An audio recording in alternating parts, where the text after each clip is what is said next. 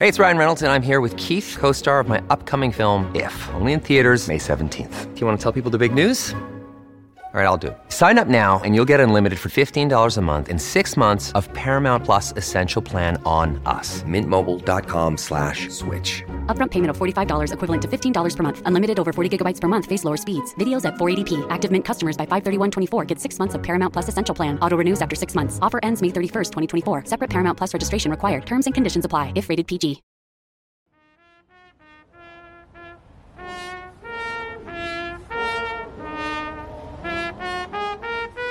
Do not ask Ukraine when the war will end.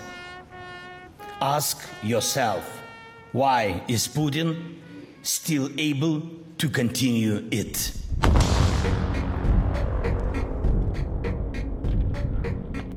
Two years ago, Russia began its full scale invasion of Ukraine. And after a series of major battlefield successes for Kiev in 2022, 2023 saw the war enter a phase of dynamic stalemate. With the recent loss of Avdiivka, Ukraine has started 2024 in a defensive posture as ammunition shortages start to have consequences for Ukraine's war effort. So, at this critical juncture, as Ukraine still waits for adequate Western funding to hold off Putin's army, and Russian forces commit yet more bodies into a bloody and incremental quest for land in the east of Ukraine, we ask what next, both in Ukraine and an increasingly rogue Russian state. I'm Oz Katerji, and this is not a drill.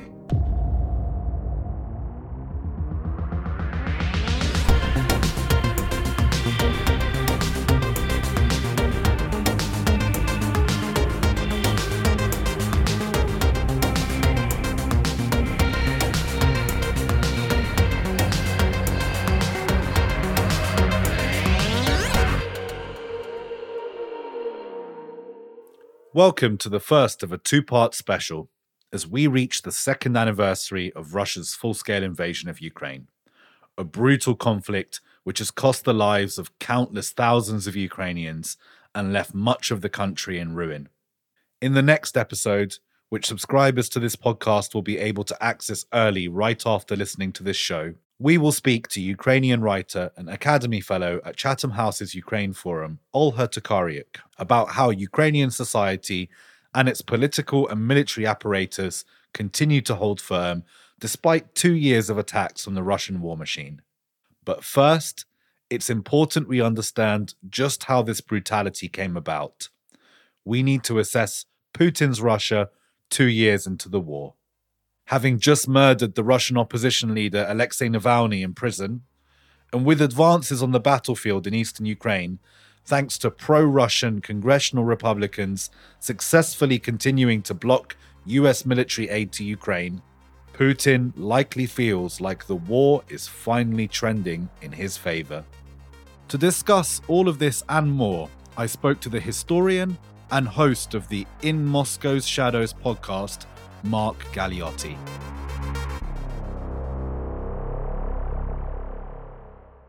Hello, Mark, and welcome to the podcast. We will, of course, focus on Russia's war in Ukraine shortly, but unfortunately, I have to start by asking you about the news which has dominated recent headlines the murder of prominent opposition leader Alexei Navalny in a Russian prison. What has been your reaction to and analysis of that news? I mean, obviously, it's it's horrific and tragic, and look, for what it's worth, I think this represents the, the continued degeneration, frankly, of Putin's regime, not into something like Stalinism, but really into its, its banana republic phase. That it's essentially a self interested kleptocracy, basically just simply trying to pr- preserve its own security and capacity to steal. And in that respect, look, Navalny is gone. We don't yet know what kind of short term impact that will have on Russian politics. But what we can say is that it absolutely demonstrates the, the fears and paranoias of the regime. They appreciate the degree to which there is a growing restive mood within the population that for all kinds of different reasons, whether it's fear of being mobilized for the war, whether it's because of the increasing hardships of ordinary day to day life, that people are unhappy And the great terror of the Kremlin is someone, some new Navalny, can come along and unite this coalition of the fed up. They tried to short circuit this process by killing Navalny, but the point is if protests arise, new leaders will emerge from within them. Do you think Putin feels particularly emboldened right now to do something this audacious? To be honest, I'm not entirely convinced that this was something that was specifically decided at the time, because timing wise, this isn't good for Putin. This happens just at the time when the large aid package is being debated in Washington, and just a month before presidential elections clearly the political technologists in the Kremlin they wanted a, a, boring, bland election. They didn't want to run the risk of protest. So I, I, think this is not something that was actually decided there and then. It was instead slow motion murder, taking someone whose system was already damaged by the nerve agent, the Novichok attack he'd been through before, and then putting him in incredibly harsh environment. It could have happened last month. It could happen next year. Who knows? So I think that's the way it worked. Will Putin be emboldened? I don't think this specifically will, will really change his calculus. I think he's already dug in. In a way, you know, he he can't go back, he can only go forward. And in that respect, it's more the, the dynamics of the battlefield that will determine what happens rather than domestic politics. Ukrainian forces have now withdrawn from Avdiivka in the east of Ukraine. Uh, rumors are that Russia expended up to 16,000 casualties trying to take that city. With an eye looking forward to the election, do you think this was a huge push by uh, Russia so that Putin had some sort of victory to take to the electorate? And uh, are those losses impacting um, opinion in Russia in any way yet? It's clear that in terms of the losses, the, the state is putting a lot of effort into trying to damp down any knowledge, let alone response to that. And I think, frankly, it's it's something that is going to be a slow burn issue through the course of this year. Because if you look at it, look, the the investment of human life into taking Avdiivka is totally out of proportion with any strategic value. Yes, Putin I'm sure, appreciates having some kind of a victory. And you can see it being splashed all across the Russian media at the moment. But at the same time, the irony is he clearly does not want this election to be a plebiscite about the war. If anything, he's actually been very cautious about distancing himself from any talk directly of military action. There's a lot of talk about a sort of a, a wider civilizational struggle with the West, but not the nitty gritty of the war, because he precisely knows that actually it scares people I mean, it's clear that look, you know, it's although it's very hard to actually be sure of, of anything like the figures, but broadly speaking, about a quarter of Russians are genuinely supportive of the war. About a quarter are broadly opposed, and a half you know, just keeping their head down. They don't really want to think about it. Now, one can sort of think of those in, in, in different ways, but what it does mean is clearly there is a large portion of Russians who, frankly, see the war as either an inconvenience or a downright bad thing, and who are suffering all kinds of practical hardships as a result of the war. Whether it's because of the inflation, which is actually eating into people in the country's food budget, whether it's because of impact on savings. The majority of Russians now have no savings. Um, you know, all, all, of these are practical things, and therefore, talking a lot about the war does not necessarily win them over. This idea that uh, Russians should should be mobilized by the sense of being in a sort of a grand civilizational struggle, it's not working. So they're actually clearly trying to play down the war and instead play up the sense of precisely that, Putin is the only real candidate who has any note, which is easy when, as you say, you exclude everyone else who might possibly challenge him, and you make sure that he's essentially standing against the slate of political pygmies. And stressing his kind of managerial role, the goodies that he's going to be providing, the fact that, of course, next year is going to be that much better in classic politician style. So, as I say, I mean, I think from, from that point of view, I don't think Avdiivka is is is linked to the political campaign. I think it is actually much more connected to how the Russians see the potential for the military campaign in, in 2024. There's no way of getting around it. This year, unfortunately, Moscow has a variety of advantages. It has weathered the, the counteroffensive from last year. It has, frankly, more ammunition, more artillery ammunition that it can throw at the Ukrainians, at least for, the, for this year, not least thanks to North Koreans. And there is the hope of further political disarray in the West affecting aid, as we're, as we're currently seeing in, in, in Washington. So th- this is, I, I, think, sort of part of Putin's attempt to take advantage of 2024 before a whole variety of changes take place, and also before the Russian economy really starts to squeak under the weight of, of this conflict. There is a sense, and we're even seeing it cautiously being expressed by Russian sources, that they're aware that actually 2025 is going to be rather different by that point, you know, the ammunition uh, sort of balance will, will have been to a degree redressed. The Ukrainians may well have had a chance to properly kind of metabolize the equipment and the training that they've been given, as well as the experiences of the first counteroffensive, and therefore things could get rough. So, you know, I think what they are doing is, in very, very bloody way, trying to make what advantages they can when they can, because that sense of almost we, we push the line as far as we can and then we freeze it. That I think is is, is their goal a lot of people in the West seem to believe that if we stop supporting Ukraine, and it should be pointed out that Ukraine has effectively been cut off from Western aid for about 14 months now or so. So it's been a substantial amount of time. Um, a lot of people in the West have been arguing that Ukraine should sit around the negotiating table with Russia. Two things on that. Number one, if the Ukrainians did that, they would also require the international community to do that. That would be recognizing territory that Russia has won by warfare as being legitimate Russian territory, which would effectively undo everything international law has been geared towards since the end of the Second World War. What I want you to focus on is the idea that a Russian peace deal with Ukraine uh, would be the end of it, and that Putin wouldn't look to invade again and take Kiev again if Ukraine was to sign away all of these territories and recognize them as Russian. So, can Putin be trusted if Ukraine was to effectively capitulate to uh, his current demands? The honest answer is no, of course, Putin can't be trusted. But that, in and of itself, is not necessarily a reason to, at some point, seek a negotiation. Look, most wars end by negotiation. This war will have to end by negotiation because it is not going to end with a complete victory by either side.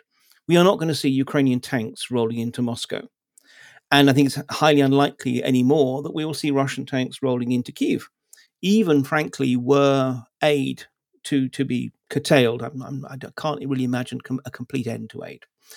The point is, there, there will have to be some kind of negotiation. Of course, now is not the time. If tomorrow the Ukrainians turn to Russia and say, okay, come on, let's make a deal, I think in those circumstances, Putin would basically regard himself as being on a roll and think, well, why don't we make some other desperate jab to, for example, take Odessa or, or, or otherwise sort of push forward and then negotiate from, from that advanced position? This is, I think, one of the key weaknesses of this argument that says stop the aid and make negotiations. Because precisely that actually would, would pitchfork Kiev into negotiations in the weakest possible position. If there are to be negotiations, when there are to be negotiations, and as I said, I don't think it, it's going to happen now because both sides think time is ultimately on their side. But as and when it does happen, the thing about Western, the Western role will not be to yank aid, but quite the opposite. It actually has to be in a position to provide at least as much, if not more, assistance, precisely to ensure that whatever Ukraine emerges, and look, I mean, I, I don't think we're in a position where Ukraine is going to concede the current occupied territories. Crimea, I, I will be honest, just simply because it matters so much more to Putin. I don't, I honestly don't know what will be the future there. But whatever happens, exactly this Ukraine that emerges must be robust and strong enough that, that Putin cannot think of a round two, or what I suppose technically would be round three, um, of, of, of invasion. So it has to be a Ukraine that you know is is strong, that actually has its own domestic defense industry built up to the level that it is not so entirely dependent on foreign assistance, but it also needs to have the security guarantees, which frankly, I think really does have to mean NATO membership. Or at least an analog. Yeah, exactly. You know, sort of NATO membership by any other name, but you know, the the, the, the equivalent of the Article Five pr- protection. Because yes, of course, you know, you can't trust Putin.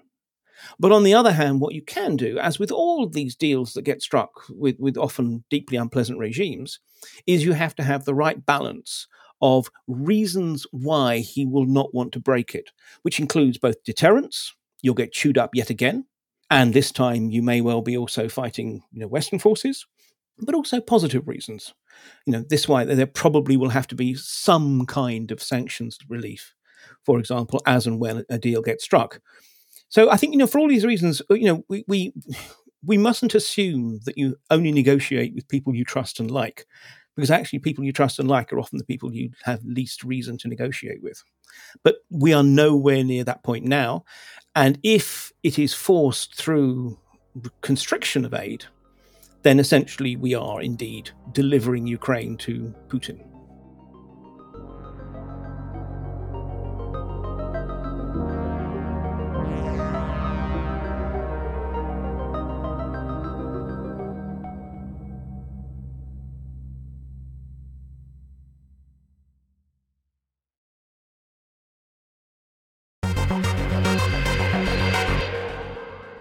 So, Tucker Carlson's interview with Putin, I wanted to bring it up with you uh, because it was quite an event, uh, and particularly the reaction here in Kiev. Before the interview was released and it was announced, there was this widespread sense of anger and outrage here in Kiev um, amongst just general people. You know, they're, they're the idea that Carlson was presenting that Putin's uh, perspective hasn't really been listened to was just seen as absurd and and insulting uh, to many Ukrainians that I spoke to. However, after the interview was published, that moved very quickly from anger and outrage towards ridicule, um, and and they thought that Putin came across as um, ridiculous.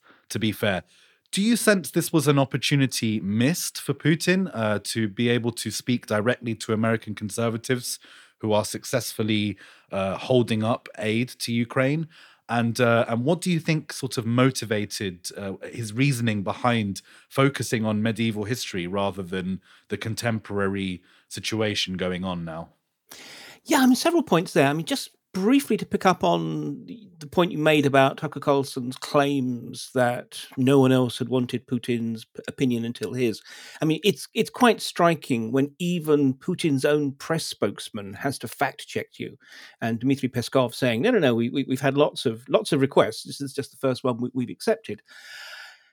But going on to this business about whether or not it was a missed opportunity, and certainly there is a certain amount of backlash, frankly, even in Russia, people feeling that uh, they, they, their cause, their country did not really come off well. I think on one level, we have to acknowledge that uh, beyond those people who really, really wanted to, or as in my case, really, really had to, would actually sit through the full two hours of this turgid event.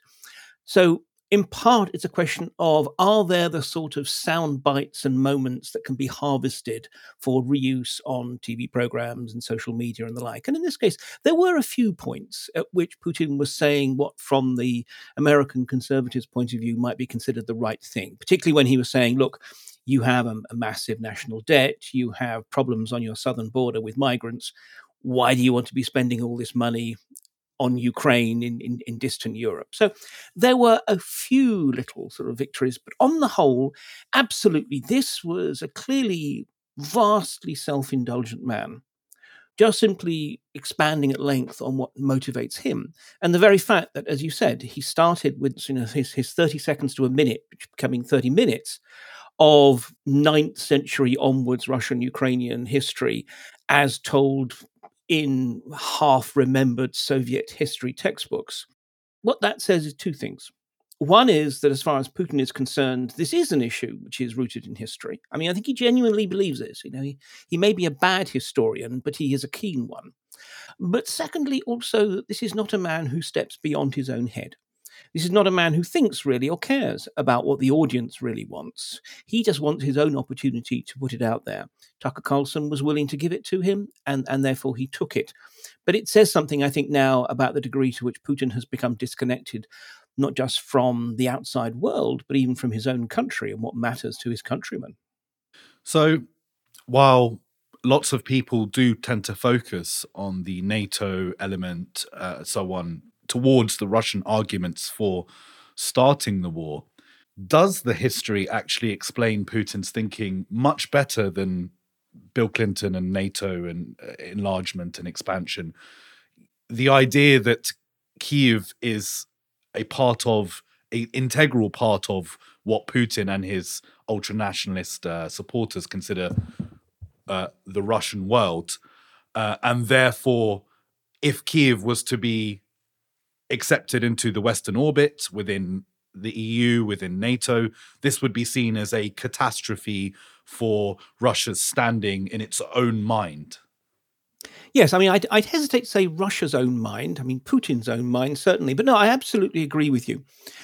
So much about the, the debates about, oh, NATO expansion and the like, they're not really about practical geopolitical issues they're actually often really framed by Putin and those people who channel Putin as grievances relating to Russia not being taken seriously, Russia not being given its proper place in the world.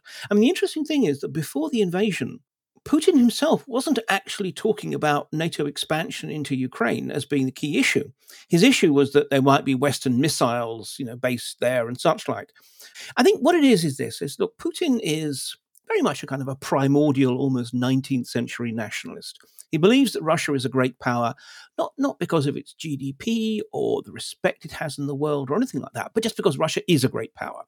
And from his point of view, look, what does a great power have? Amongst other things, it has a sphere of influence.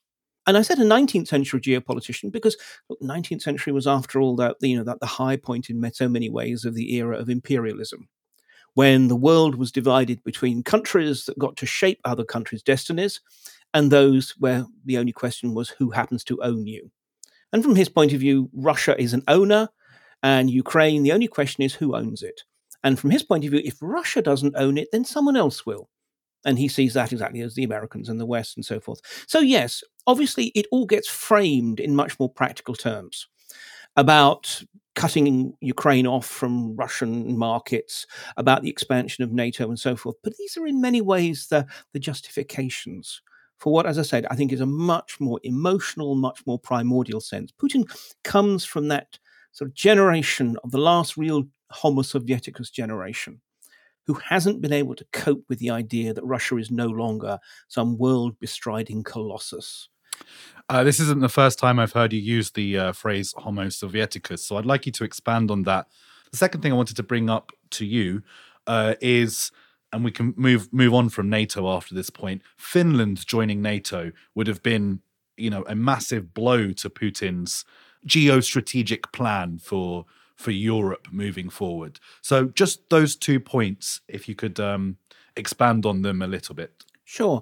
In terms of Homo Sovieticus, I mean, look, we are all products of a whole variety of influences, but in particular, our upbringing and the environment in which we have our formative experiences. And the interesting thing is precisely if you look at Putin and if you look at the people around Putin, they're pretty much of the same generation. They're generally 68 years to maybe 74, 75, and also often of the same social background. You know, usually they're, they're the first in their generation who finally broke into the nomenklatura, the sort of Soviet ruling class, frankly. And these are the people who rose inculcated with this sense that uh, the Soviet Union was involved in a sort of pretty existential struggle with the West, but that at the same time that it had a grand mission, that it had a grand purpose, and that as a result it also had a grand stake in, in the world. So they were used to being citizens of a superpower. They were used to the, the inherent imperialist assumptions, which, like, like a, a Russian Matryoshka doll sort of nest, there is the, the little brothers, the other countries, you know, the non Russian countries within the Soviet Union, including Ukraine. And then there were the littler brothers of the Warsaw Pact countries of, of Central Europe. And then there were the littlest brothers of all out there, sort of Cuba and Nicaragua and so forth, the sort of parts of the further flung, for want of a better word, Soviet Empire. But again, it was a very, very imperial mindset that, frankly, the Soviet Union inculcated, even while it was claiming to be this great anti-imperialist, anti-colonial power. And I think this is it. This is the generation of people who really had trouble coping with the end of empire, the end of great power status, and in whom it seems to have metastasized into anger and resentment in that sense. Not of we lost something, but something was taken from us. I mean, I'm struck, and this is moving on to the, sort of the, the second part of that question, is look, I mean, obviously, it's, it's, a long time since I've been back to Russia, given that in June 2022, I was on the first batch of Brits who are banned. In my conversations with people, you know, even people who one would regard as patriotic or even nationalistic Russians, but of a, of a slightly younger generation, the 50 somethings and so forth, they, yes, they, they, they believe that Russia was, was, was a great, strong power. But First of all, they didn't have anything like the same problem in thinking of Ukraine as a separate country. They absolutely were aware of the sort of the, the deep, almost incestuous historical connections and the fact that there are a lot of you know, Ukrainians living in, in Russia and Russians living in Ukraine and all kind of other connectivities. But the point is, these were connectivities between two countries rather than a sense that therefore the border didn't exist. And not quite the same, I think, uh, almost almost furious disbelief that a country like Ukraine could want to go another way. Doesn't mean to say that these are nice people. They may well think that for geopolitical reasons they have to stop Ukraine from its pivot to the West. But in some ways, it's not that they are actually almost regarded as some kind of betrayal, which is how Putin regards it. And in a way, this also segues into the whole point about, about Finland. The interesting thing is look, yes, of course, back in the day, whenever Finland talked about potential NATO membership, sabers would be rattled, often nuclear sabers. But when it came down to it, look, Finland it may once have been for a while part of, of the Tsarist Russian Empire, but it wasn't like Ukraine. It wasn't something that is truly close to the heart of, of people like, like Putin. I mean, there's an irony. To be honest, they already regarded it and indeed Sweden as kind of semi detached members of NATO anyway. So I think this is why, I mean, apart from the fact that they're they're pretty busy at the moment, um, why the Kremlin hasn't really reacted that strongly to, to, to Finland's move. It's that in some ways this is this is an embarrassment. Yes, this is a snub, and when they get the opportunity to do some harm to Finland, they absolutely will. But on the other hand, they also regard it as more than anything else uh, a reflection, a codification of what's already the case.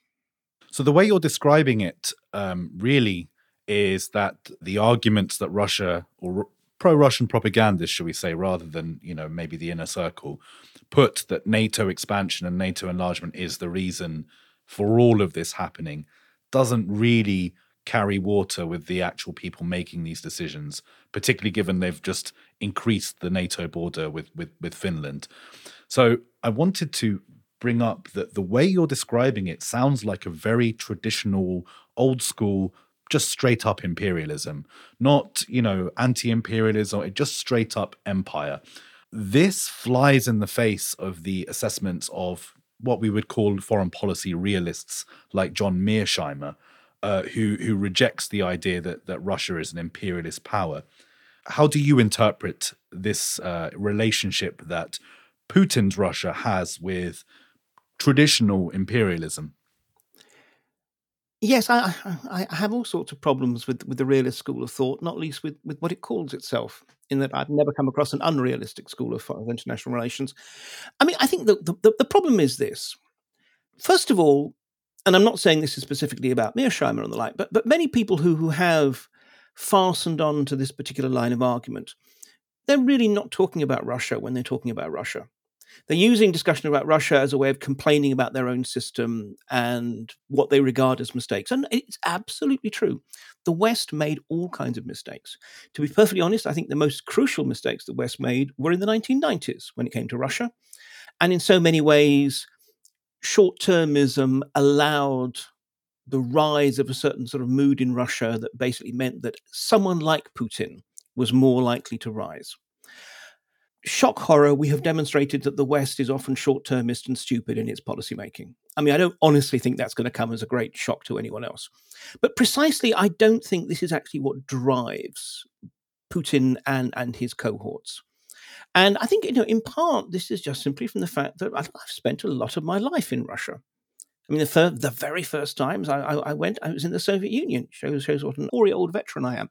Um, and and actually, you know, it, what what is clear is that amongst, and again, I would stress this: this is not all Russians, but amongst the people who are the ones who are most intellectually and emotionally committed to the war now, it is clear that there were some some some deeply to use that modern word, problematic perspectives that they had about some kind of special responsibility that Russia had for these countries, which clearly, by corollary, were somehow unformed, that they somehow didn't have true sovereignty, that they couldn't have true sovereignty because of, of the nature of the country. I mean, Putin himself, you know, he makes it clear he does not think Ukraine is a real country and that the Ukrainians are a real people, which is ironic considering the extent to which, you know, it is thanks to him that the true Ukrainian state building project has actually finally reached its culmination.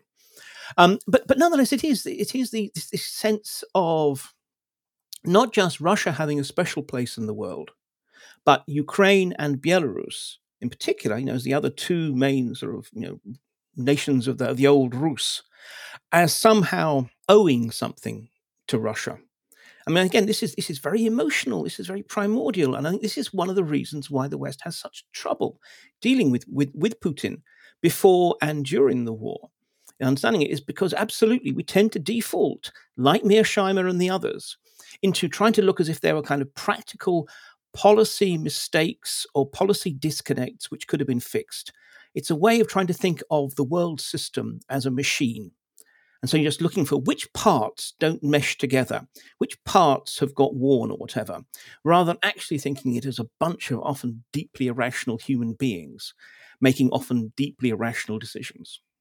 So I just wanted to follow up quickly on the Ukraine and NATO point. From my perspective, and this is something that I've argued for some time, is that what Russia is doing in Ukraine is part of a wider strategy that it is attempting in, in all of Europe uh, about reasserting Russia's place in the world as a as a great power. Part of that, to me, is the idea that they are trying to fundamentally undermine NATO to the point that the alliance collapses. Trump seems to be the big thing in that because Trump has said in in recent uh, speeches that he would even encourage Russia to attack NATO allies and that America would not respond to an Article 5 being triggered by any of these countries. So, back to the idea that Ukraine could join NATO and that would be the effective protection for it. It seems to me that Putin's ambitions are far, far larger than just Ukraine at the moment, and that trying to at least test the limits of Article 5 seems to be a major goal for Russian foreign policy going forward. What's your take on that? Look, I don't think that Putin has wider territorial ambitions. I don't think he's sitting there thinking, you know, that actually the Russian Federation would would gain by controlling parts of Poland. You know, what Russia needs are more Poles. I don't think that that's really his his ambition. I think absolutely that from his point of view, NATO is a problem. It is a problem precisely because it, does constrain Russia's foreign policy options when it comes to NATO members, and certainly Article Five is the central part of that it means that countries are pretty much bulletproof to overt, crass military aggression. There are all sorts of other ways that Russia can try to bring pressure to bear, from cyber attacks to economic warfare. But you know, the, that that central element, and that's why NATO membership is you know, has been such a, an issue for him, because it takes certain countries, shall we say, off the board as he's concerned. Now, in the current environment, look, as far as Putin is concerned, he is at war with the West. I mean, he's made that perfectly clear. And, you know, ironically, I think on this, he's actually got a better perspective than most Western leaders. Let's be honest. Is it a problem that Western leaders don't see themselves as being at war with Putin, even though he sees himself as being at war with them? Exactly. I mean, this is the point. I mean, I, I, I think we, we don't fully appreciate this, especially in the modern world. You know, what we call sanctions, we could just as easily call economic warfare we are involved in an economic, political, cultural, social, legal war with Russia, which is part of, or at least kind of in parallel with, the dangerously kinetic war that actually is taking place in, in, in Ukraine. So, in that context, absolutely, he wants to do anything he can to undermine the cohesion and the unity of the West. I don't honestly think it's with an eye to further territorial attacks. In and of itself, I don't think he has any kind of belief that actually Russia would gain anything. It is rather precisely that what he has come up against, and a rather uncomfortable surprise for him, has been that the West, which he had regarded as essentially a collection of flabby hypocrites, and again, not without reason, considering our responses to the Georgian invasion and the Crimean annexation and so forth. But this time round, the West showed a lot, a much greater degree of unity, cohesion, and purpose. So that, that that's a problem. So yes, he struggled again. I, I mean, I don't think in practical terms that he has some kind of grand vision about reshaping the global order or anything like that. I don't think he cares, and I don't think he thinks about that. He's not, I would suggest, the deepest geopolitical thinker. But on the other hand, anything that can undermine the unity of the West and anything that can frankly scare people into backing away is a great thing. I, I think that the, the notion that basically NATO will collapse and Article 5 will disappear because of the Trump presidency, I'm sure the Russians would be delighted if that happened, but I don't think they're necessarily counting on it because remember, in the first Trump presidency, he said all kinds of nice things about Putin. Though, in fairness, Trump hasn't met an autocrat he doesn't like. But at the same time, actually, American policy towards Russia ended the, the Trump presidency tougher than it had been at any point since 1991. You know, again, I, I, I think I think there is an awareness in Moscow that when it comes down to it, Trump is interested in Trump, and yes, he's going to be very disruptive for the West. But, but I don't think they're expecting that he's actually going to shatter the NATO alliance to, to that degree. So I just put to you that that most people know that Ukraine was the reason behind Trump's first impeachment, and many people that I've spoken to in America seem to believe that Trump is out for revenge, specifically against Ukraine and against Volodymyr Zelensky. And I'm not as comforted as you are by America's foreign policy towards Ukraine during the Trump administration, even though they did. Uh, start sending weapons in the way that, that, that Obama refused to do. However, the moment that started happening, Trump wanted dirt to be dug up on Joe Biden in, in exchange for these weapons. You see, so it's a really, I do think, as you said, it Trump is out for Trump. Uh, and I think that's that's an important thing to note. But um, can I just can I just come pick up? I mean, sure. I, I would agree. I think there's a difference between, as it were, policy towards Ukraine and policy towards NATO. I think policy towards NATO, if nothing else, there is just too clear and solid a constituency, not just within, you know, uh, in Congress, but within the American public.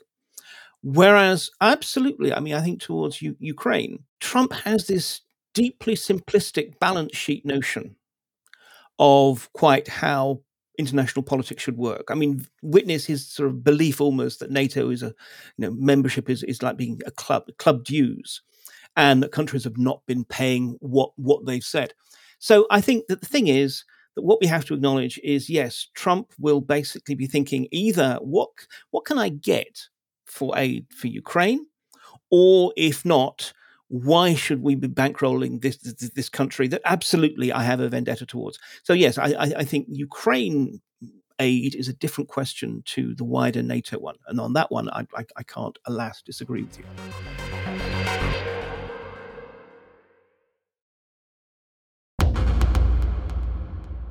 Let's try and end the show on a positive note if we can, because it's clear that the situation for Ukraine on the battlefield in 2024 is going to be very, very difficult. However, Putin is an old man and he has looked quite frail health wise in recent months, years. Um, I'm not sure that I believe the assessments that he's suffering from some sort of cancer that were floating around in the early days of the war. But Putin will not live forever. Do you see there being any hope on the horizon for a maybe potentially democratic Russian future once the Putin regime and his cronies are no longer in power? Look, I, I continue to be obscurely and unfashionably optimistic, but in a very long term perspective. Do I think that I will see a democratic Russia? I would love to think so. I'm not convinced I will. But what I do think we will see after Putin goes, however that that happens, is a Russia that actually will be much more pragmatic. I think this is the point that actually that precisely you know Putin, for all kinds of reasons, is able to indulge a, an ideological foreign policy. But we've seen in the past, every time the, the, the more extreme authoritarianisms in, in Russia pass, there is a, a window of opportunity. And actually, it's usually Russia that reaches out to the West to try and improve relations. And if one looks at the next political generation, they are pragmatic kleptocrats. And as far as I'm concerned, they have every incentive to want to improve relations because they want to go back to the good old days when they could steal at home and bank and spend abroad. Wasn't Putin once considered a pragmatic kleptocrat, though? He was, and this is the thing. I mean, actually, he has changed o- over time. I mean, what they really want to bring back to, to is, in some ways, early Putinism. If he had stood down, as he was contemplating doing after his second presidential term, historians would be thinking of him in very, very different terms. He would have been someone who was a transitional figure, but did necessary things about bringing back some degree of stability to Russia through, admittedly, often ugly, brutal ways. The point is, he has outlasted his age, to be honest. And, and again, like like most like most autocrats, increasingly cocooned himself in in yes men and in paranoid fantasies. So I think I think that you know we will see that, and but particularly there is no one figure who can be the next Putin. That's one thing that Putin is is very capable of doing, is lopping off all the the tall poppies around, and therefore, in some ways, it will inevitably be some kind of, uh, sort of power brokering coalition politics that that leads to, to Putin's successor coming to power. So, look, I mean, I, I don't think that we're going to see a democratic Russia following immediately from Putin's downfall, much as I would love to see it. But I think we will see an essentially pragmatic Russia, much more pragmatic than the one we're seeing at the moment. Yes, I, would like to uh, imagine a, a Russia uh, like that, but I struggle. So I I don't share your optimism, but I hope that uh, I hope that you're correct. Um, and I wanted to thank you so much for coming on the show, Mark. It's been a real pleasure to have you on. Oh, it was my delight. Thank you.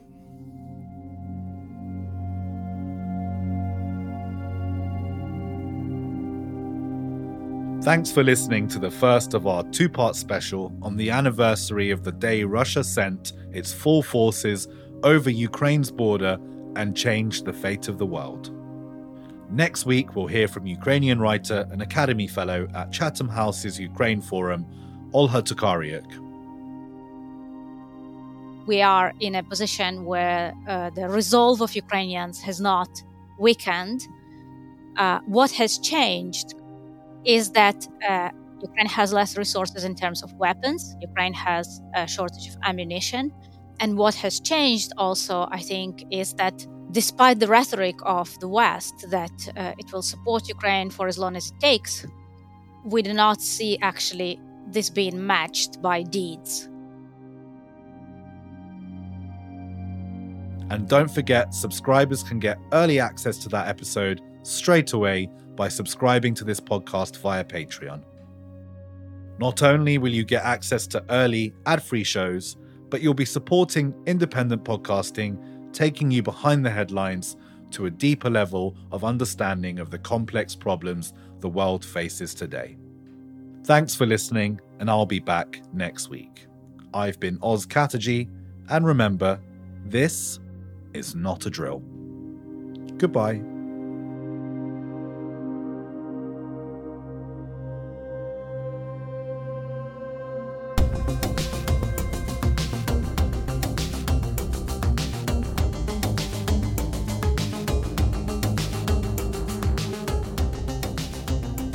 This is Not a Drill it was written and presented by Oz Katerji and produced by Robin Leeburn. Our music's by Paul Hartnoll, art by Jim Parrott, group editor is Andrew Harrison, and executive producer Martin Bojtos. This is Not a Drill is a Podmasters production.